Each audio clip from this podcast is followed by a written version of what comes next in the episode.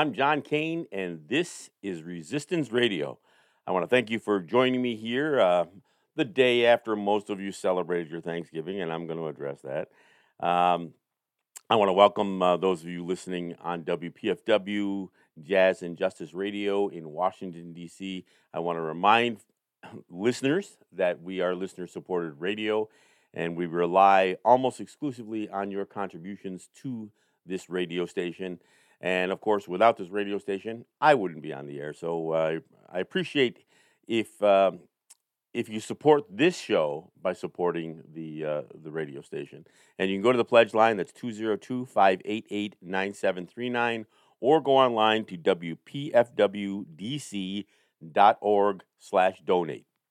Make a contribution of any size, a one-time donation, a time donation, or you can become a sustaining member of the station by uh, providing your credit card or checking account information and making a modest weekly or monthly contribution. I'm sorry, um, whether it's dollars, fifteen dollars, twenty dollars, whatever. It becomes uh, money that we can count on and we can uh, we can budget. So we greatly appreciate you supporting this this fine radio station.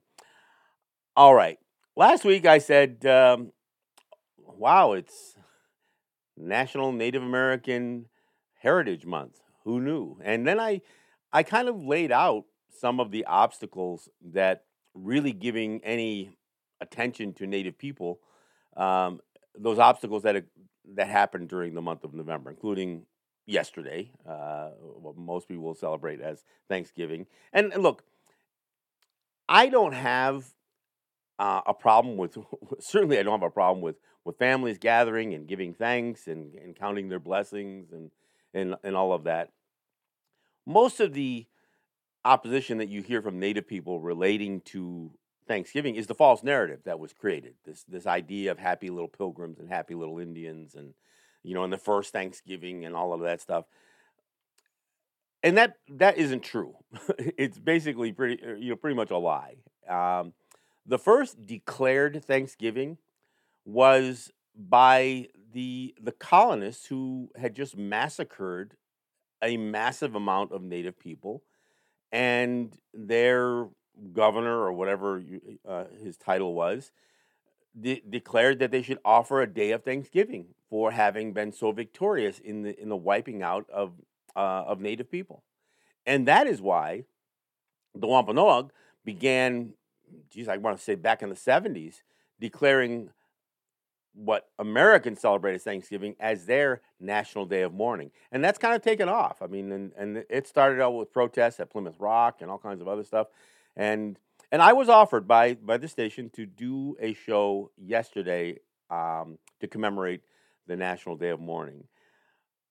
But I, I declined. I declined because look, have your holiday. And I don't need to be on the air for two two hours talking, you know, talking about that those atrocities because that's most of what you guys are. You guys aren't celebrating that for the most part. And if shame on your schools if they're still teaching children this this myth. Stay, shame on any of you who still have this belief that somehow Thanksgiving is a celebration of diversity or of you know cooperation. None of that stuff. So I didn't want to do a do a show on that. and and I also didn't want to just be background noise while people were watching football and eating dinner and that kind of stuff. So uh, so no, I I really didn't want to participate, and I knew I had today's show, but I got to tell you, uh, after I did last week's show, news broke. I got word that the New York State Department of Education had issued a, a memorandum to all schools and schools with native mascots in particular, telling them they had to get rid of them. That there was essentially this was tantamount to a ban. Not by the New York State legislature, like you know six or seven other states have done, but by the New York State Department of Education. They issued a ban against schools using native people for mascots. So I got to tell the story. I got to tell you how that came to be. Now, m- many of you know that I have been involved in the mascot issue. And and I have to say, initially, you know, several decades ago, I just weighed in on on many of the the debates that was happening, both with professional teams like the Cleveland baseball team and the and the Washington football team, um, and and of course schools, and and I've been doing that for you know for several several decades.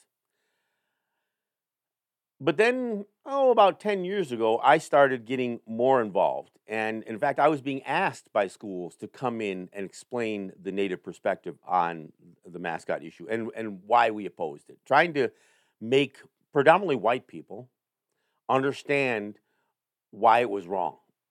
And, and look, I've got to say that, that some of these people simply didn't know. They, they, they couldn't wrap their heads around it. They, you know, they, of course, we all know the default has always been to claim, well, no, we're doing it to honor you. No, you really didn't do it to honor us. That's what you're trying to use as justification now. You're trying to understand something that after the fact as to why it exists today.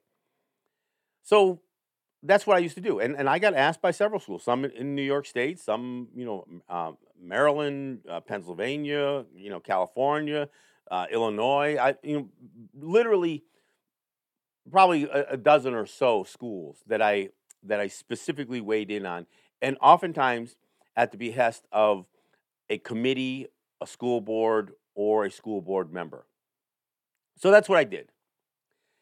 But lurking all the while, especially with some of the success that, that I was able to participate in, lurking all the while was the fact that I graduated from a school that had a native mascot, Cambridge, New York. In upstate New York, in the in the kind of the capital district area, you know, closer to Saratoga than Albany. But you know, for those of you who want to look it up on a map, I guess. Um, but that's where I graduated from high school, and they were the Cambridge Indians. And I have to say, back when I was in school, the mascot was was a non-issue. It wasn't this ubiquitous image, you know, you know, strewn through the halls on, on every flat surface of the school the way it is today. It was it was a, it was a non-issue, but I was cognizant of it, and of course, in the school that I graduated from, Cambridge, I was essentially the only native kid there. My sister and I, you know, my my siblings, and, and I had a sister who was a, a couple of years older than I was. We were probably, and I can't say for certain, but in all likelihood, we were probably the, the first two native kids to graduate from Cambridge Central School, otherwise known as the Cambridge Indians. Now, we were not tokenized. Nobody ever claimed that we were the Cambridge Indians. And, you know, uh, and and of course, there wasn't the uh, again the the sense of identity theft where where people in town ran around calling themselves the Indians. It was just this kind of logo that was in the background and, and it was like a Plains Indian um, headdress on a uh, you know that was on that that was their logo. It wasn't something that was you know there was no political statement really behind it. But I will say, as you know, one of the only Native kids in the school, uh, and and both my sister and I did experience some of the the taunts, and and a lot of times I would say that that it was not necessarily meant to be really mean. It was it was it was kind of like clowning around kind of thing. At least for me, I think my sister experienced it a little differently than I did. I was a, a kind of a you know a, a, bit of a presence in my class, so the the whole idea that I would be uh, called names like Squanto or uh, Chief or Wapu or somebody wanted to be real, a real smart ass and call me uh, Pocahontas or something like that that was something that was probably more geared towards the fact that that most of those white folks never saw a native person before. It had really le- probably less to do with the mascot issue. But it was after I graduated, and and, and let's and let me let me just say, it was clear that I was native, there, there was no hiding it. Um, I didn't attempt at uh, make any attempt at white passing. You know, so everybody knew who I was and, and I guess what I was. So I just want to make sure that, that people people understand that. But after I graduated and I got more involved in Native issues, my, you know, my wife is Oneida, my children are, are Oneida. Uh, I live, I have lived on several Native territories, uh, including you know Oneida and Mohawk territory. Now I live in Seneca territory. So this idea of being Native and is is who I am. I mean, it's it's my life, and it's what I do. You know, I the mascot issue isn't the only issue that I've ever you know stepped up to. I have you know, I not only do this as a radio show to talk about native issues, but beyond this, I've been active on a lot of issues associated with taxation and sovereignty. Uh, you know, children. Uh, you know, any any number of things. So this is who I am. I'm not somebody who's distant relative, you know, according to family lore, was, you know, a Cherokee princess. And I'm not just the descendant of somebody who who may have may or may not have been an enrolled member of a tribe. No, this is who I am. This is this is what I do. So I became more active, and and at some point I realized that I was going to have to um, address this with my with my old high school. So I started out by by crafting a petition, and this was over two years ago, crafting a petition. And in the midst of me doing this, the Washington football team dropped its name. The Cleveland baseball team had already gotten rid of their logo, but hadn't changed the name yet. So, two years almost to the day that this announcement came from from NYSED, I went out to my uh, to the school, out to my old high school in Cambridge, New York, six hour drive from where I live here on the Cattaraugus territory of the Seneca Nation. And I formally asked the school board to retire its native mascot. I said, look, it's, it's long overdue. It's long. And, and I gave some of the history.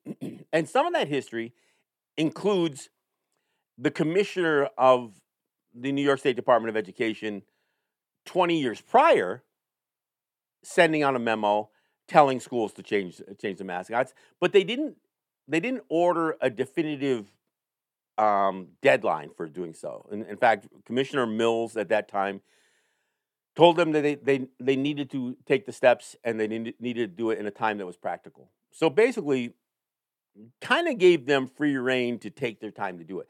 And the expectation was clear that Mills thought, okay, phase it out as you replace uniforms, as you you know, replace signage or, you know, do whatever you've got to do. Just get rid of it.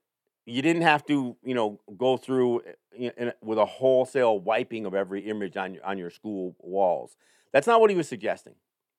He said, retire the mascot and then phase out its usage. And many schools did. A, a lot of schools did, but not all of them. Many of them dug in. But I will say, in the wake of both the Washington football team dropping its name and the Cleveland baseball team ultimately dropping its name, we had another wave of schools that said, "Yeah, we got to get out of this." And and let's be clear, the reason that pro teams like Washington and Cleveland did it was because of the pressures that were being put on, predominantly by native people initially. But ultimately, it wouldn't be until moneyed interests like FedEx, who was the sponsor of the Washington football team's uh, stadium, uh, Nike, Amazon, uh, Walmart, I mean Target, all the all these big name retailers who were retailing the merchandise from these uh, these teams, Washington and, and Cleveland, they they weighed in, and and they wouldn't have done it had we not initiated our protests about that. And and I got and I got to give credit where it's due. It probably wouldn't ha- have happened had it not been for the Black Lives Matter movement. In the wake of Sandra Bland and Breonna Taylor and George Floyd, there was a real stirring of social consciousness. And we owe a certain amount of credit to the, the Black Lives Matter movement for raising that consciousness. Because look, we saw Columbus statues toppled at the same time Confederate statues were being toppled. And it was in the wake of the Black Lives Matter movement that those pressures mounted against the Washington football team to drop its racial slur of a name. So, this is something that we've been at for 50, 60 years.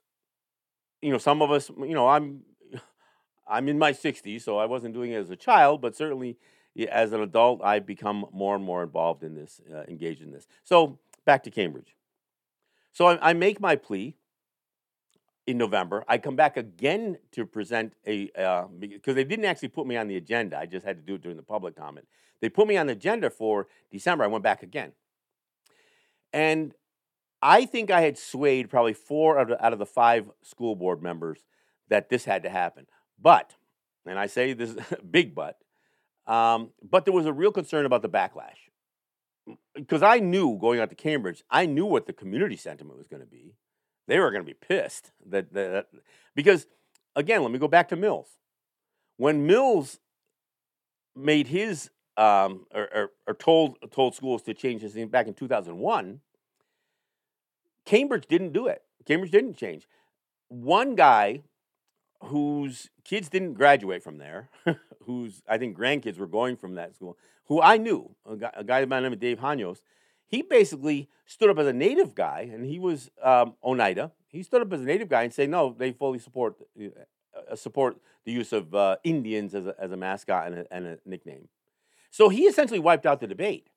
He did, however, say that they should change the logo from that plains headdress um, profile of a native person and do something that is more uh, representative of the uh, of of the eastern woodlands uh, native that would be have been more indigenous to that area.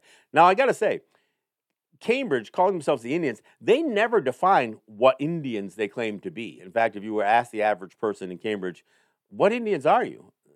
they couldn't even tell you. They they know nothing about Native history. So when one guy stood up, and look, I wasn't called into this debate. So when this one guy who I've known for for most of my life, who now passed away, stood up and said, uh, you know, that he supported keeping it, the debate was over. So, so, so, so they closed the book on on on that conversation. And since that time, Cambridge just expanded the use of their mascot and their and their logo and their name. I mean, it is it's on folding chairs. It's on the, the cafeteria workers and the janitorial staff have the logos embroidered on their uniforms. I mean, it is freaking everywhere. You walk through the halls, it's hanging on the walls. There's murals, garage doors in the uh, where they keep all their equipment. Huge images of, of, of this thing. The gym floor. It, it's it. So rather than taking the cue from the commissioner in 2001, Cambridge actually expanded and really went over the top with it. Now, some of that uh, some of that came with the success of Cambridge, uh, Cambridge having success in, uh, with their football team, and they they've been considered a bit a bit of a you know a dynasty, I guess, and and the, and that school still having very uh, good success today as a, as a football team. So those kind of things went went hand in hand. But regardless, I knew I had these these school board members kind of you know, le- leaning, you know, leaning towards uh, uh towards what I was uh, uh, requesting. And look, they had already began a um, diversity, equity, inclusion program, which kind of can't coexist with using a racial stereotype for your school mascot. So they knew that they were they were running into trouble. And I talked with the school, the, the superintendent of the school, and you know, and I got a real sense from him that that he understood this had to go but they want to try to manage the, the, the public sentiment.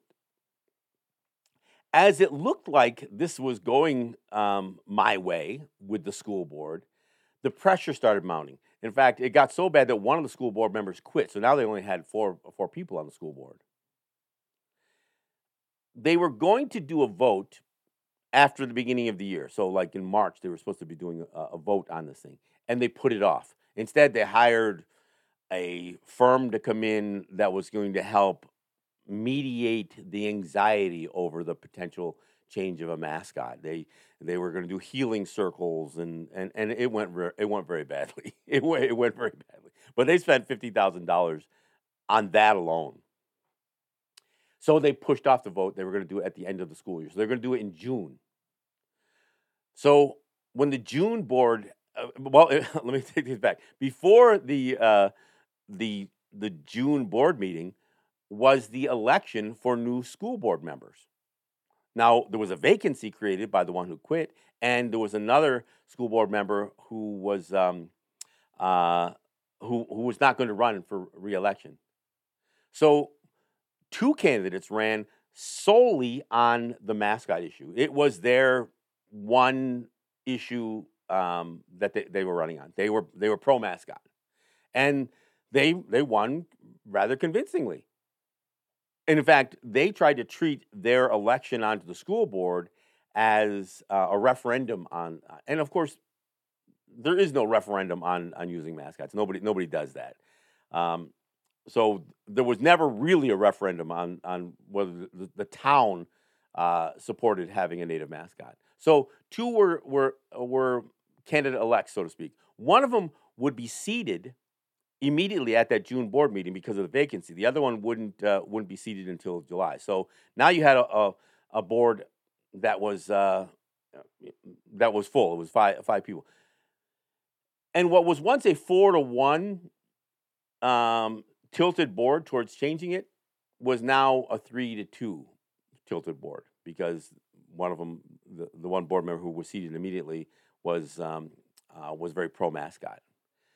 So they were going to do the, the board election, or the election for the this the, over the mascot issue, and what was proposed was a well crafted, detailed resolution to retire the mascot, and you know, it, it included all the the native uh, organizations, the, the, nations, the the organizations, the the psychological associations, the child development experts, uh, you know, all those, all the evidence to the harm and to the wishes that Native people had uh, for these these things to go away. And again, Native organizations, NCAI, the National Journalists Association, it was it was an overwhelming amount of evidence that the school board had collected for retiring the the mascot versus locals just saying they liked it and it was their tradition. And, and then you had again you had white people saying no, it's all about honoring people, and that was well addressed. I mean, that was addressed by Commissioner Mills. You know, 20 years ago, he said, "Look, for those of you who think that you're honoring, that's not the way Native people view it." He made it very clear 20 years ago. So, at the last minute, they decided not to make that vote. They did not submit that resolution for a vote. Instead, some and this happened in real time in front of in front of you know the people who attended this meeting. They decided we're going to come back in a week, and we're going to craft a compromise resolution. Now, this compromise resolution was essentially going to say, "Oh, we're still going to keep the name, but we're going to change the logo again, like they had when Mr. Hanyos had suggested it." And and I suspect that when they they really talked about changing the logo, it was going to be something like taking Cambridge, the C in Cambridge, and and dangling some feathers off the back because they were already doing that on some occasion. So they were probably going to do away with the actual native image, but they were still going to be called the Cambridge Indians. So that's what they crafted for a a compromise resolution. So they came back a week later. They read that compromise resolution and it failed. It lost 2 4, 3 against. So then the president of the school board put the original retirement resolution up for uh, uh, you know up for vote, and it passed three to two. So as of June of 2021, the uh, the Cambridge Indians was supposed to be uh, retired. The problem was a month later, when that other school board member was voted, they turned around and they rescinded that resolution and they passed a resolution to reinstate it. Now, as I said, when they the the resolution as it was read to retire the thing had all of the information on it. It was it was it had a litany of evidence, reports, resolutions from you know again from from, from professional services to to individual native uh, native territories. When they rescinded it and they reinstated the the Indians, they gave no explanation. There, there was no justification. There was they didn't do anything to refute the evidence that they had collected to retire it, they just reversed it. So then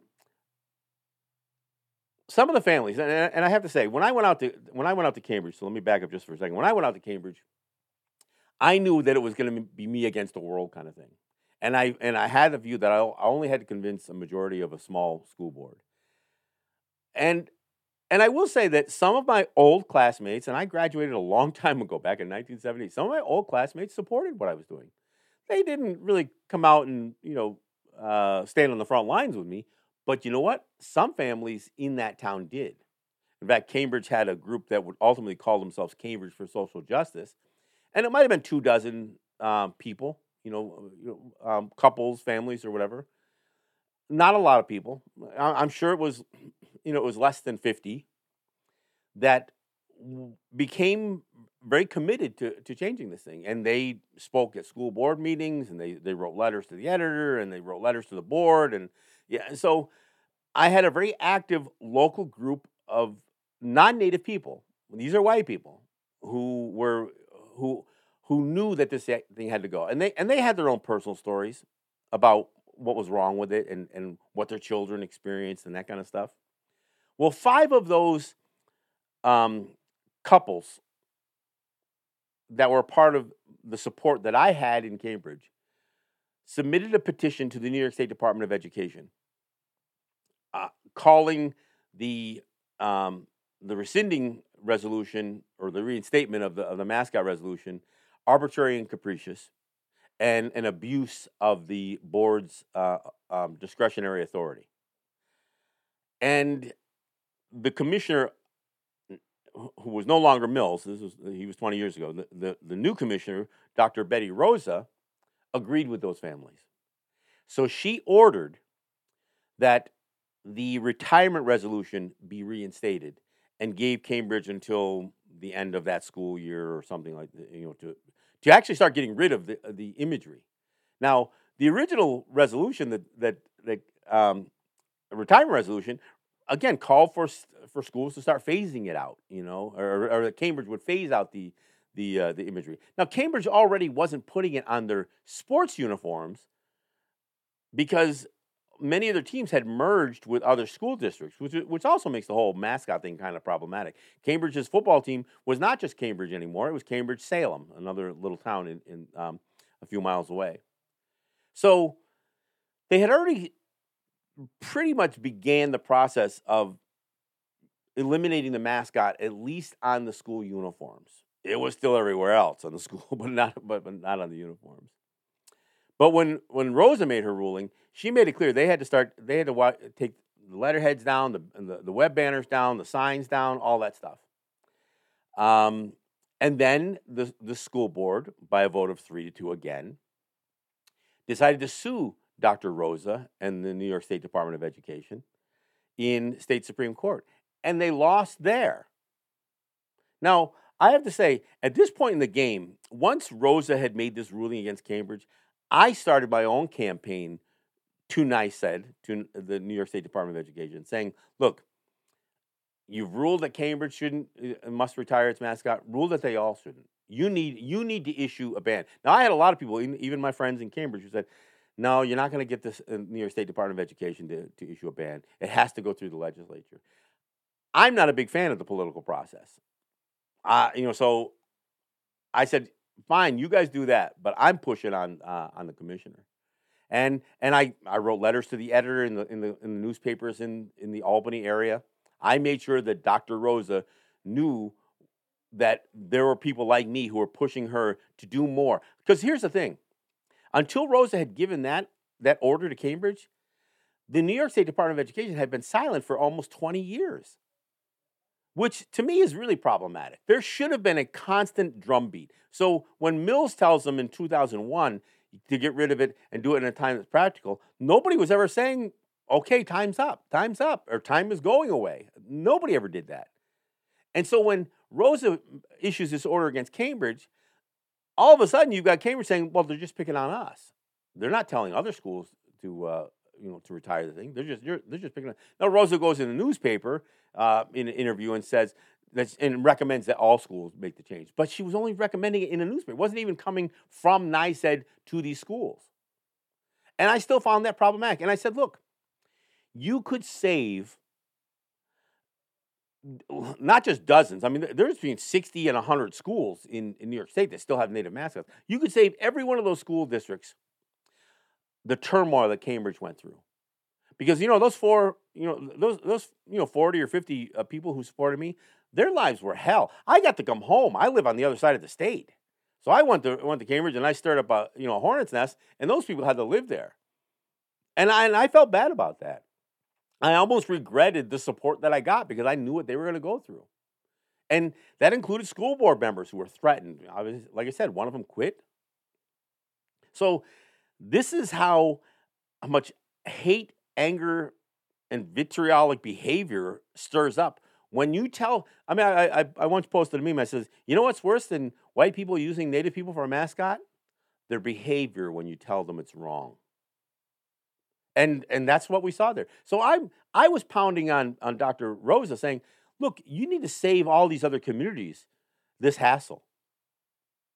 Because you know what? There are probably a significant number of school boards throughout the state who would love to get rid of this thing. Who would love to to stop promoting a stereotype as, you know, for their amusement and entertainment. They would love to do that, but they're afraid of their they're afraid of the people of the town. And, and we could argue who are the constituents of a, of a school board? Is, is it the town members that, that vote them in, or is it the students that they are responsible to?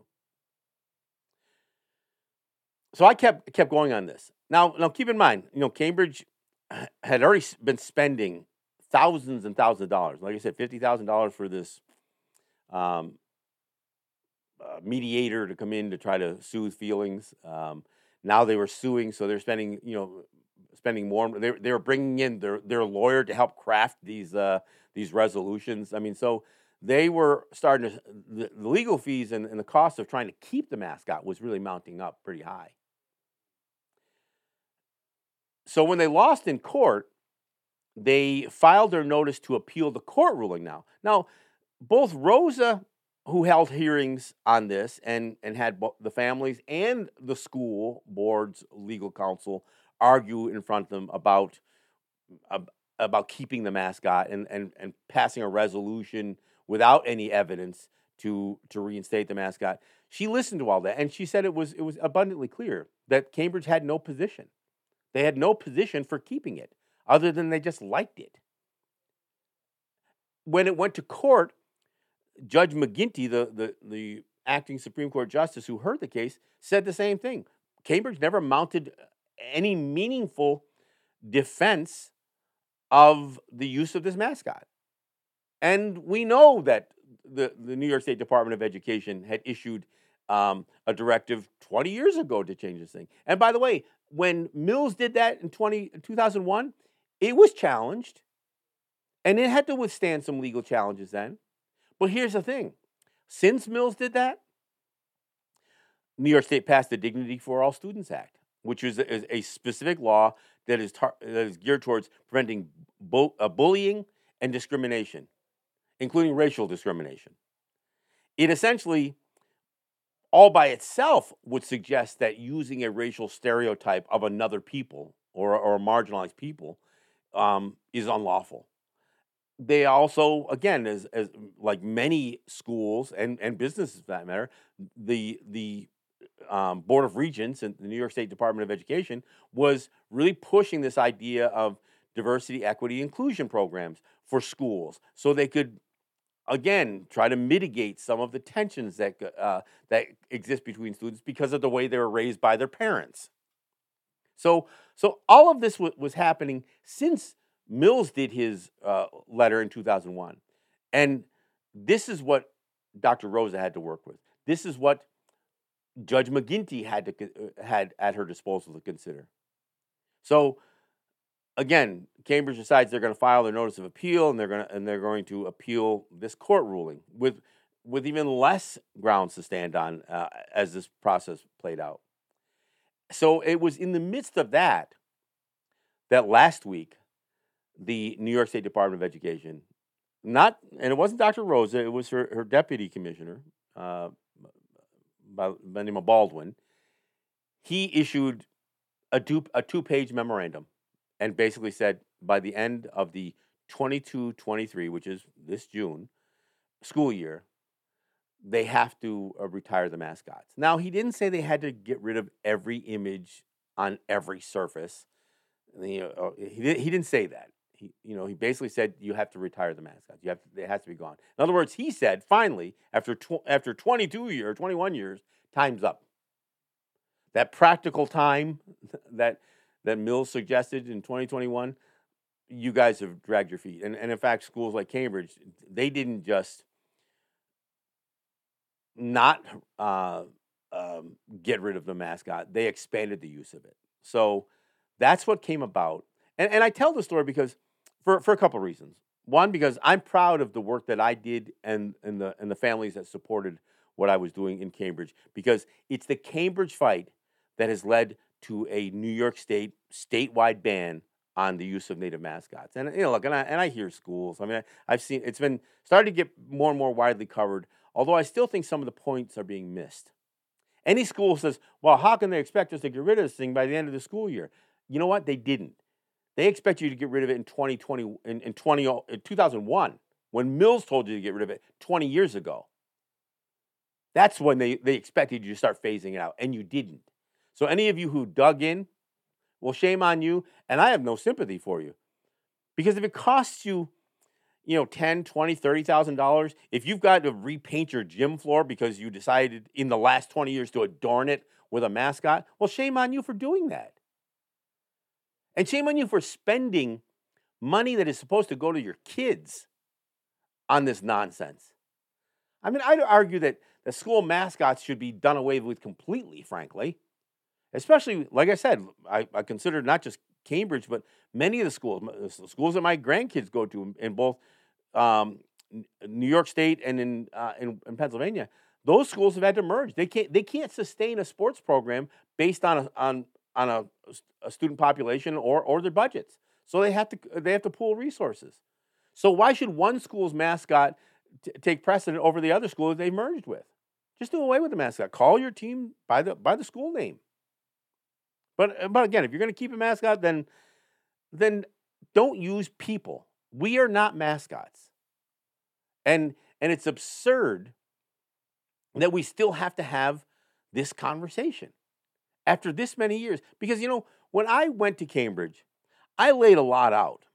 I, and, and among the things I laid out is at the very time that all these schools and professional teams were, were using native people, misappropriating our images, our, uh, our reference to us, or, you know, or our names for your teams, native kids were being ripped from their, ho- their homes and I've talked about this widely on the on the program, so I know you're, you're, not hearing this for the first time. But kids were being ripped from their homes, and they were having the Indian beaten out of them.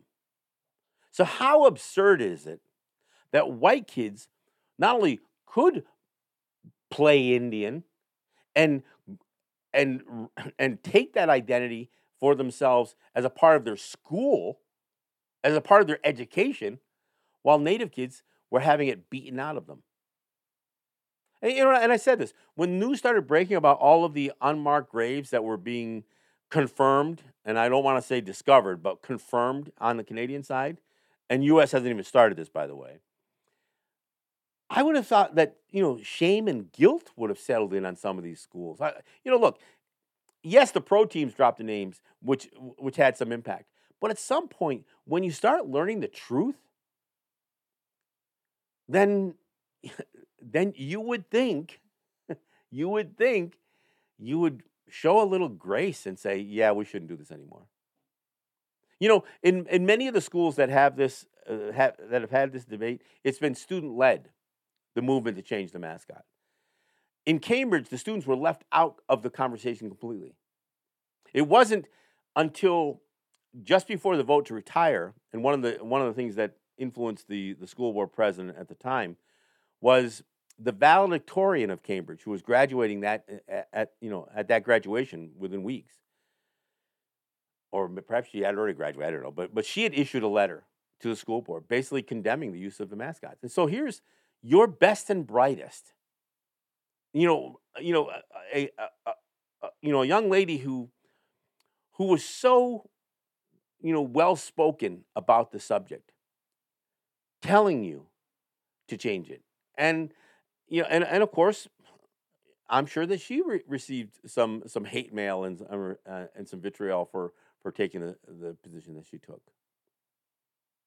So, but I but I bring this up for a couple of reasons. One of which is because, like I said, I, I'm proud of the work that we did to make this happen. But the one of the other reasons I bring it up is because this was not a national campaign. This wasn't a bunch of iconic um, activists that others have come to know, the the names and the faces that that you know that that seem to you know uh, lead the charge on on so many of these you know what Standing Rock or, or, or whatever, even even the fight against Washington. No, this was me, one person, and and look, I I I'll uh, I'm a I'm an activist. A- am I as prominent as some of the the you know the the key figures, the iconic figures? Uh, probably not. But it was just me, and not me as an activist alone, but as a, as a graduate. I graduated from Cambridge, so I went back to my old high school, and I was joined by a couple of dozen, a couple of dozen other people. And we took on one school that dug in so deeply and expressed such anger. And, and look, they were embarrassing. I mean, some of the, the national news was actually covering. I mean, Washington Post, New York Times, they were, they were covering some of the absurd comments that were coming out of Cambridge. And, and they have documented the absurd amount of money. Look, Cambridge is a town where 40% of its residents live below the poverty line. It is not a school that has abundant resources. This, this isn't a, a school in Long Island. This is a, a rural school, you know, a small school, and, and, a, and a school that doesn't have these kind of resources. It's a farm community. And I don't say that to be disparaging at all. I mean, it's, but but it, it's what it is. And when when Baldwin issued this, uh, you know, this ban essentially, he said, "Look," and and this was also mentioned by by Rosa in her order to to Cambridge, that failure to comply could result in us removing some of your school officers, meaning superintendent and board members, or cutting your funding. Cambridge relies 50 56% of Cambridge's budget comes from the state. They can't afford to, to lose state funding, and nor should they. I mean, it's, it's you know, it's, is it a bit of an idle threat? Yes, it probably is. Is the removal of uh, school officers a bit of an idle threat? Yeah, perhaps. But it was clear that, this, that New York State Department of Education has the authority to do both. And so rather than risk funding, I mean, they should just comply. But instead, they're, they're digging in and they're spending they're spending money that should be going to the kids.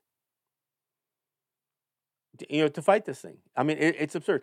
I got to think by now, most of the Cambridge residents probably know that the that the mascot has to go, and the fact that you've got still have three school board members, one in particular, who is so adamantly uh, belligerent over this issue is part of the reason, you know, and, and I've got to say, it's part of the reason, you know, that, that NYSED dug in or, or, or issued its, its order. But here's the other thing. Part of what, what, um, what Cambridge was arguing was that they were being pigged on and that they were being singled out by NYSED. That argument's gone now. You know, and so all you other schools who are, are, wondering why all of a sudden you got this letter, well, Cambridge is part of the reason for that. I mean, it should have come anyway. But Cambridge as well as some people like me, forced this issue. We, we told Rosa, you can't just order one school and leave everybody. Are you going to want 60 other schools to submit petitions? Because families in those, because there are families in every one of those communities who know that this mascot thing is wrong. In every one of them. So are you really going to you wait for uh, for petitions to be submitted and then have to do hearings and rulings on every one of them? And and again, in the meantime, let these towns just boil over. Give those school board uh, school boards a break. You know, I had hoped when I went to Cambridge that when I made my plea, that the school board would have just voted, right? You know, almost immediately and said, look, our hands are tied here. There's not a whole lot we can do. The evidence is clear. So I know the community wants this, but we see what the trend is. We know what other schools have done. We've been being, we've been asked for 20 years to do this. We see pro teams that are dropping these names. You know, we've just got to do it. We we don't really have a choice. And that's what I hoped. I hoped I could have convinced the school board to make a ruling based on their assessment that they don't really have a choice. And and ultimately I think they did. At least 3 of them did. And, until the until the board majority flipped.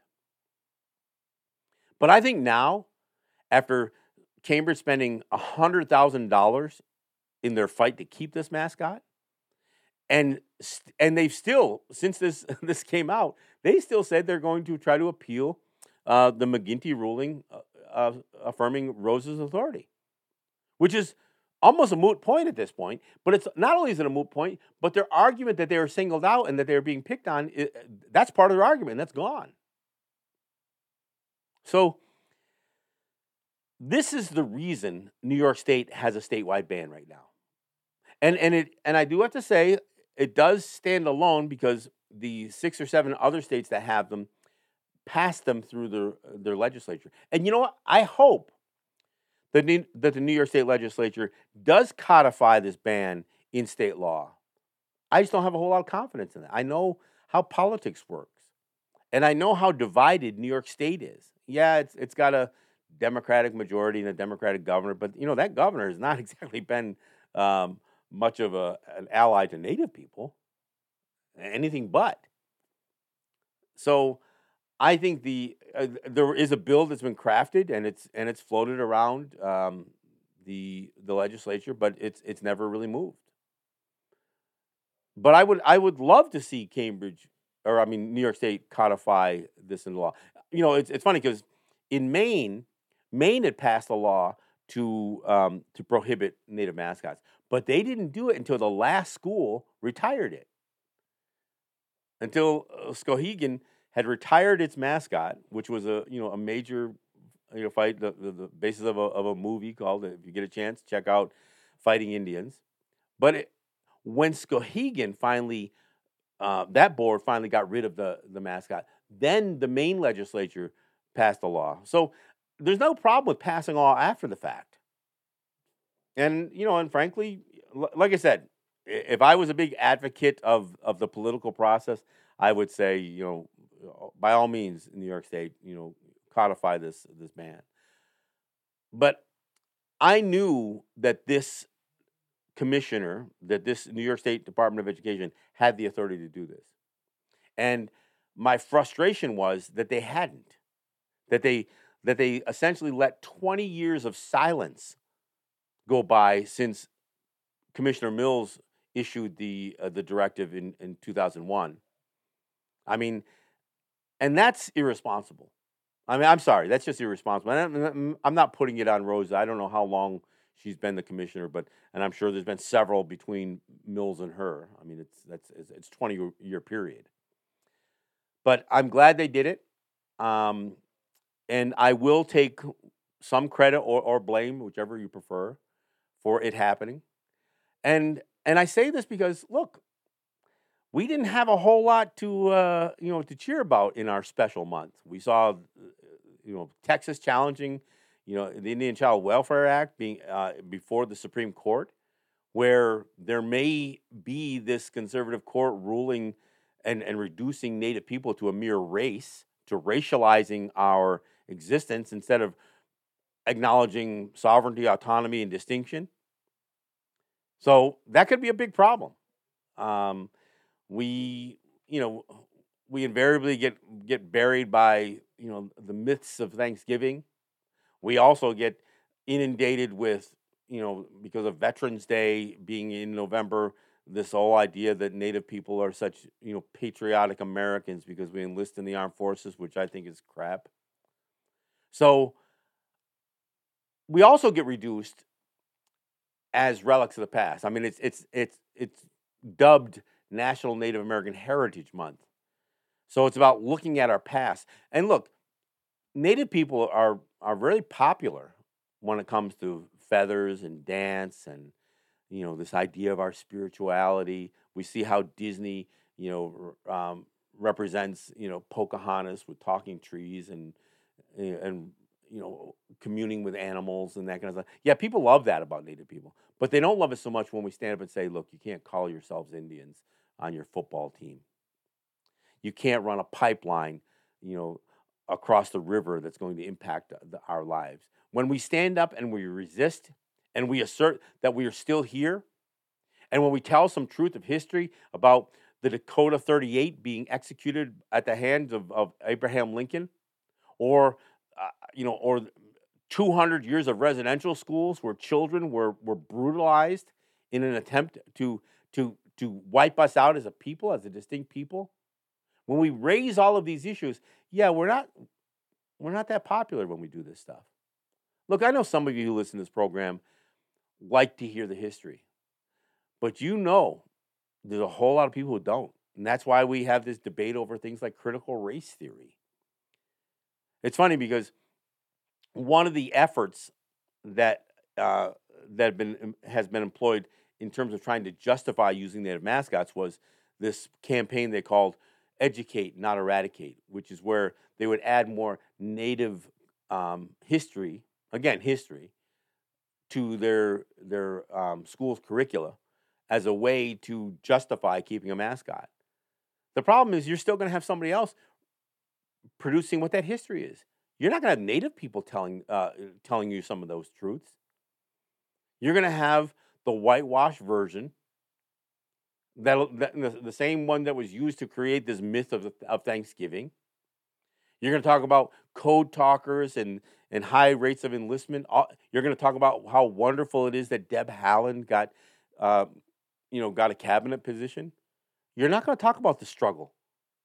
You're not going to talk about the struggle even in the past or bring that struggle to, to where we are today because we are still under attack. I mean, we, we saw that with, with the New York State governor, Kathy Hochul, squeezing half a billion dollars out of, you know, out of the much needed resources of the Seneca Nation. We see it all the time. And it's not just Republicans. Kathy Hochul's a Democrat. We are under constant assault. The Supreme Court hearing uh, the the ICWA challenge. We when we do even when we get a ruling in our favor, like you know, like uh, the McGirt ruling in Oklahoma that declares that so much of it was, uh, you know, of, of Oklahoma is is still native lands. You get the governor of the of the state of Oklahoma, who is an enrolled Cherokee, trying to do everything he can to undermine that. This is what we go through. And this is what our constant battle is. We can't get this governor to sign the the unmarked um, uh, Burial Sites Protection Act.